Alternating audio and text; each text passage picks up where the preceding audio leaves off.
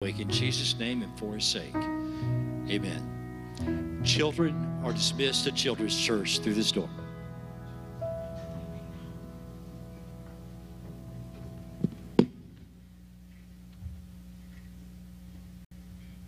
You guys may have uh, heard that Friday our pastor tested positive for COVID, and he had had a giant meeting with all the staff except for Whitney. You know, good job. Good to have Whitney back, isn't it? What a blessing. God answers prayer. So all the staff is not sick, but they have all got to stay home. And so uh,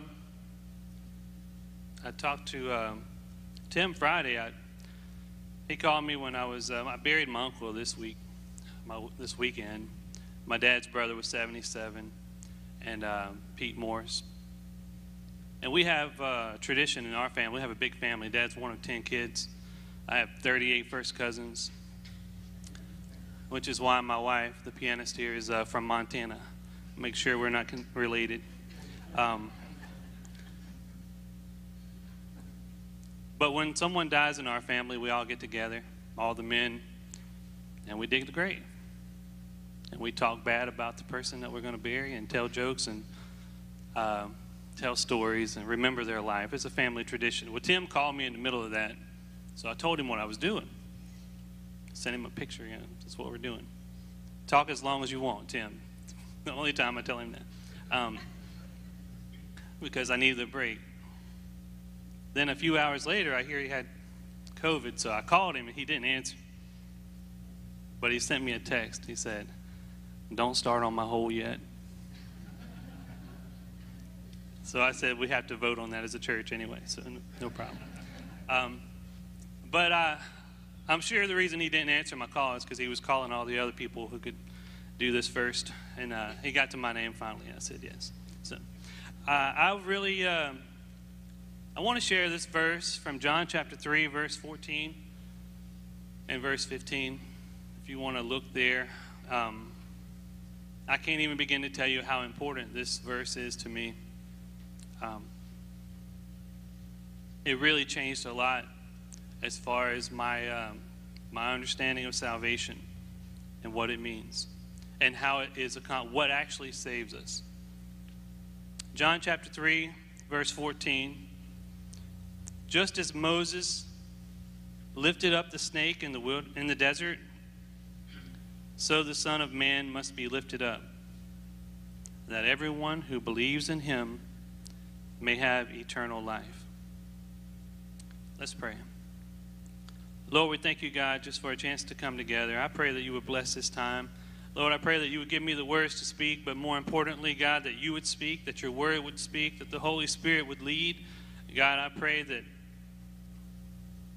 you would do a work, God, that only you can do.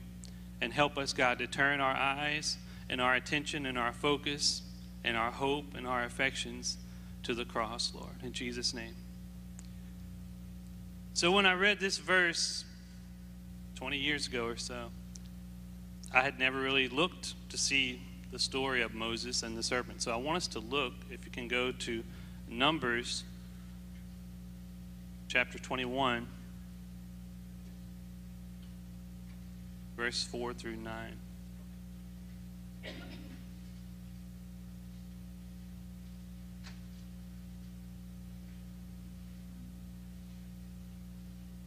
Getting um, that point where I need help. Got to tell you, we uh, we are at the drugstore, um, and my wife was trying these on, and I tried on a pair, and felt like God healed me of blindness. It was amazing, like a Benny Hinn concert. Um, I was I was really I was reading prescriptions on the back and the ingredients on the labels. So it was amazing. So um, Numbers chapter 21, verse 4. They traveled from Mount Hor along the route to the Red Sea to go around Edom. But the people grew impatient on the way. They spoke against God and against Moses and said, Why have you brought us up out of Egypt to die in the desert? There's no bread, there's no water, and we detest this miserable food. Then the Lord sent venomous snakes among them. They bit the people, and many Israelites died. The people came to Moses and said, We sinned when we spoke against the Lord and against you. Pray that the Lord will take the snakes away from us. So Moses prayed for the people. The Lord said to Moses, Make a snake, put it up on a pole. Anyone who is bitten can look at it and live. So Moses made a bronze snake, put it up on a pole, and then when anyone was bitten by a snake and looked at the bronze snake, he lived.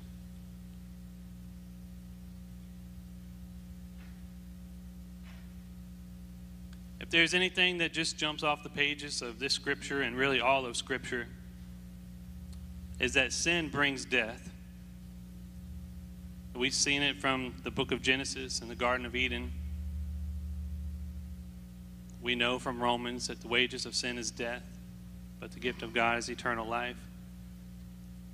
I want you to look at the sin that these people committed and it helps to have some context always, and I'll reference a lot of stuff from this entire book, especially chapter 20. But they were on their way to the promised land. God had already delivered them from Pharaoh. They'd already gone through the Red Sea. They were getting really close to finally being there after, you know, the 40 years of wandering in the wilderness. They just had a victory destroyed the last people they fought. And now they were almost to where they were going. They had to go through the land of Edom. But the king of Edom said, No, you will not pass through here. Now, this was the most direct route that they could take to where they were going. In fact, it was called the King's Highway. I mean, that's what, that's what the scripture refers to as the King's Highway. It was a straight shot to where they needed to be. He said, You will not pass. And he had gathered his army at the border, and Moses had to lead them the long way around. And so they begin to doubt Moses. They begin to doubt God. In fact, some would say they came really close to speaking blasphemy because they said of God, You've brought us up out of Egypt to die in the desert, attributing the good work of God to some evil plan. They had spoken against Moses, the man of God, the guy that was leading them from the beginning. They slandered God, they slandered Moses. Just want to say something about that real quick because you may miss it unless you have recently read through Numbers. Moses had just lost his brother, Aaron, just like my dad just lost his brother. Aaron was literally his right hand man. When he said, I can't go to Pharaoh because I can't speak, God said, Well, I'll let you take Aaron, and Aaron will be your mouthpiece. He will speak for you. Just a few verses before Aaron passed away, Moses had lost his sister Miriam, the one who also was a partner in ministry and wrote the song of praise after they had gone through the Red Sea. Look what God did by the hand of Moses and drowned the Pharaoh army. It's a beautiful, beautiful praise song that she wrote. Pastors are people too. My dad was a pastor, is a pastor, and my grandfather was a pastor. We know from today that Tim is sick. Pastors have families. They have they have funerals. They have ups and downs.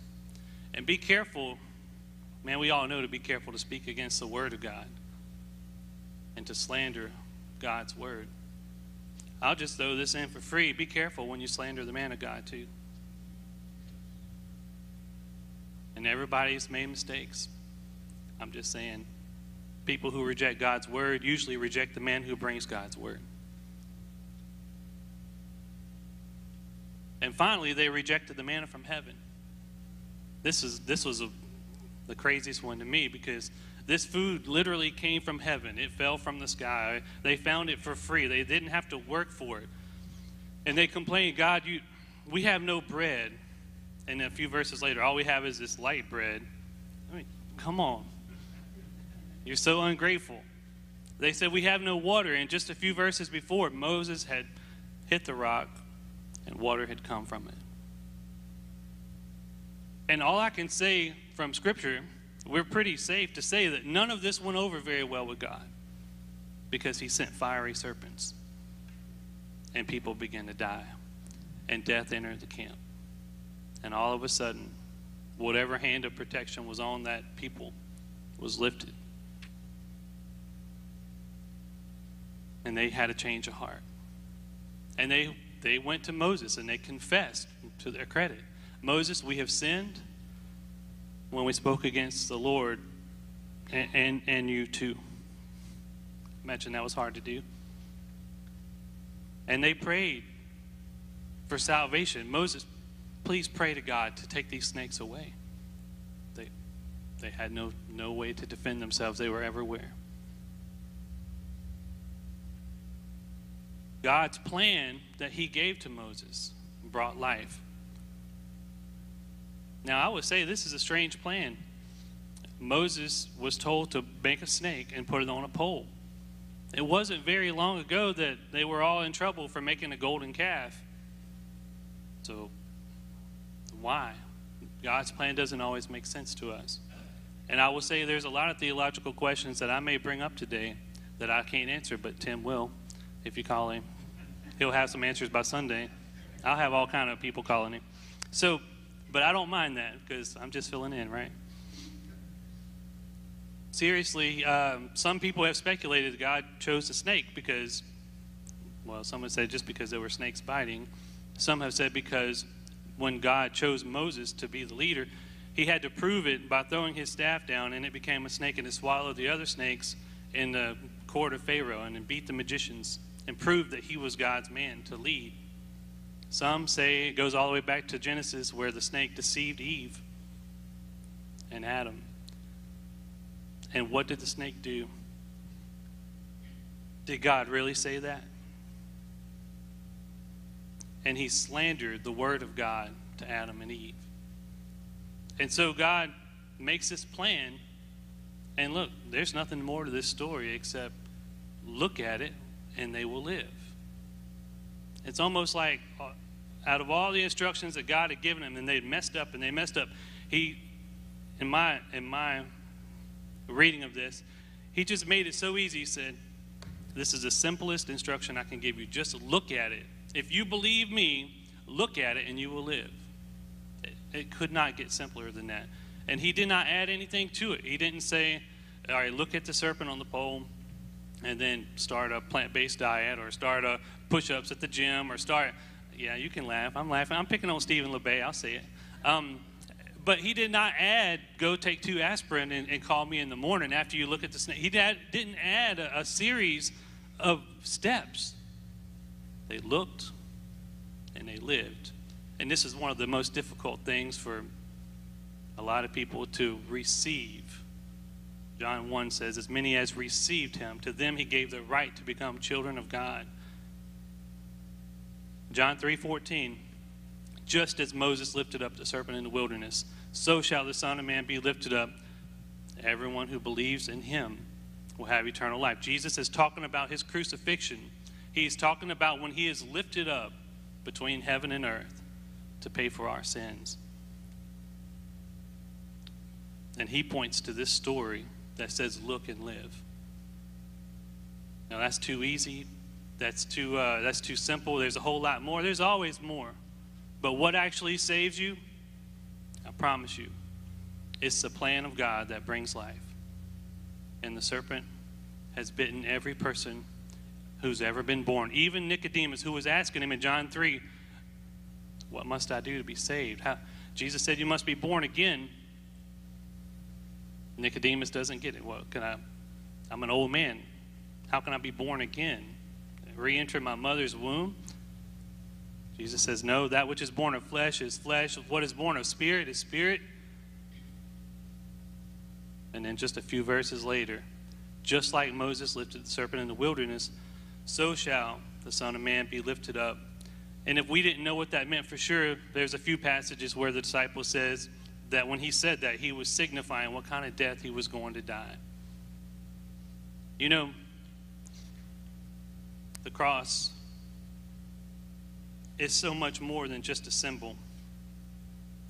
We have, I've got a few verses here. Look into Jesus, the founder and perfecter of our faith, who for the joy that was set before him endured the cross, despising the shame, and is seated at the right hand of the throne of God. Christ redeemed us, Galatians, from the curse of the law by becoming a curse for us. For it is written, Cursed is everyone who hangs on a tree. 1 Peter, He himself bore our sins in his body on the tree, that we might die to sin and to live and live to righteousness. By his wounds you have been healed, for you were straying like sheep, but now have returned to the shepherd and overseer of your souls. God's plan is simple. Jesus died on the cross in your place and in my place. He couldn't lower the standards because we had sinned against God. Max Lucado says um, the crosses, the arms go wide, but the beam goes vertical, as God couldn't lower his standard, but all were welcome. He writes it better than I say it. When I was seven years old, my grandpa's church in Tullos, Louisiana, I was paying no attention at all to the service. Then the preacher started preaching about the cross and painted a picture of Calvary with the two thieves on each side and his arms open wide and that it was for me. And I knew, even at that young age, that I had sinned. I knew that I was carrying that weight. And I felt the call of Christ, and I walked forward that day. And I never, I never doubted that was the day that God saved me. I, I like the song says, at the cross, at the cross, where I first saw the light, and the burdens of my soul rolled away. It was there by faith I received my sight, and now I'm happy all the day. But I will tell you, I struggled my cousin Sambo is here on the front row. He helped me dig the grave. I struggled with uh, salvation because he always picks on me. He says I'm in the will or out of the will, depending on if he likes me right now or not. But I felt like my relationship with God was like that. It was, He loves me, He loves me not. He loves me, He loves me not, depending on what I've done. But it's not by works of righteousness that He saved us but by his grace and mercy. He did the work. And when we look to the cross, although we know that he died and rose again, it is at the cross where we are reconciled by God. It is a symbol that while we were yet sinners, Christ died for us, that he who knew no sin became sin for us. We stand in that righteousness when we stand in the presence of God.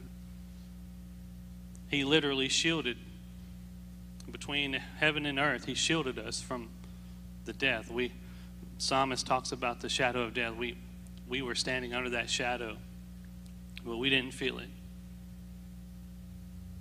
Some people have given criticism to this story, Numbers, because uh, it's like idolatry. It's a serpent on a pole. And some people are critical of the cross because, oh, it's people have made it an idol.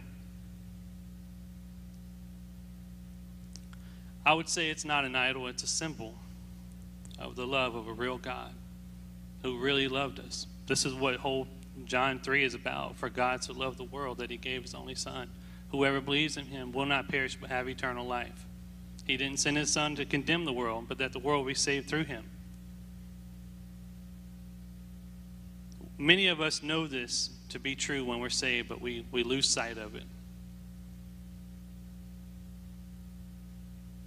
I had I had a job this week, uh, a couple weeks ago now, and when the customer, my customer, called me, my customer is a gas company, and they said, you got to do this job down by New Orleans, and this guy is, uh, this guy is a hard customer. Kirk, do you know any hard customers? Yeah. I tell you, they told me he's belligerent, he's unreasonable, he's a tree hugger. We don't want to go do the job because he's so crazy about this tree down there. And we don't want to go get in trouble, but we got to put the gas line in next to it. And that's what I, I do some of that near live oak trees. I do preservation stuff. And so I go down there. I'm expecting this guy to be just in orbit. But he listens to what I explain. He signs off on it. And I get the job. A week later, I'm down there get, putting this trench in. So, because I'm a glutton for punishment, I just like to poke a bear, I guess. I said, What's the story on this tree? What, what's so special about it? So he begins to tell me. He said, When my daughter was born, this man's 75. When my daughter was born, her grandpa, my dad, bought this tree and planted it. It was 12 years old when we planted it. So as soon as she was big enough, we put a swing in it. They have a little bitty backyard, and that was her playground. She played, got a little older. They built a tree house. He would sit and watch while she played in their yard. When she was 11, she was killed in a car crash.